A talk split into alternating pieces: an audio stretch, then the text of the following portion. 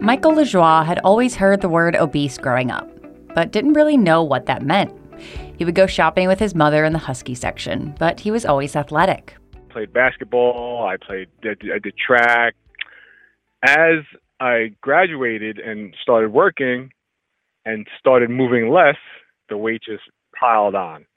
I mean, I went into uh, the police academy in New York City and I was, you know, 277 pounds.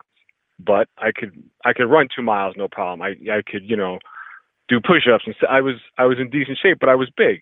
Then you know sitting in in, in the police car and and eating lunch in the car and you know not knowing if you have five minutes to eat or or 25 minutes to eat and you kind of inhale your food and you know you don't really you don't really have as much time in the day to to go to the gym or or do what you need to do to to get the weight down. With that busy schedule, he says also just came a bit of laziness when it came to watching his weight. Before I knew it, I was you know 366 pounds. You know, at at six foot two, six foot three, it, it's it's big, but it, you you wear it well. You know, so people always never knew how much I weighed. They knew I was big, obviously, just by looking at me. But I was on two blood pressure medications. I was on a BiPAP machine to sleep. You know, I obviously had sleep apnea. So it was time. It was time to do something. Michael said he tried for years to do it on his own. No carbs here, Weight Watchers there.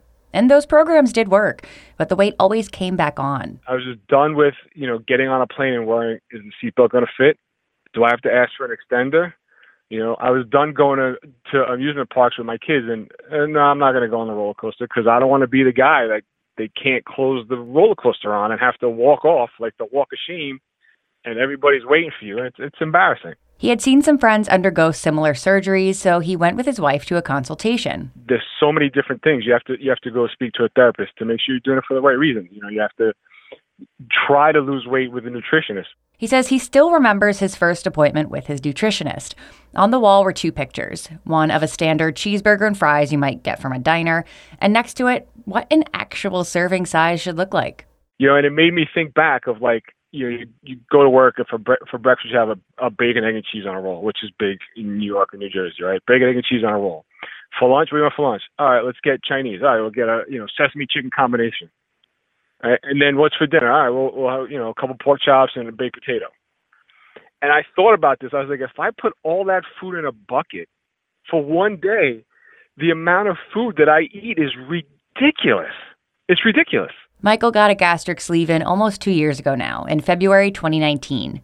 The surgery itself was quick, but he's done a lot of work to get to where he is now. From that day on, my life has absolutely changed. I mean, I went from from from like a size 48 pants to a, now I'm in a 36. I'm running five mile races, no problem. I'm working out, you know, four days a week, five days a week, depending on my schedule, if I can get in. You know, um, I'm going for runs for six, seven miles just to get out of the house.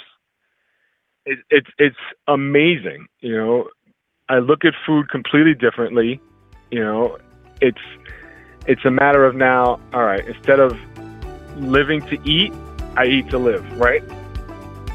Michael says his only regret is not getting it done 10 years sooner.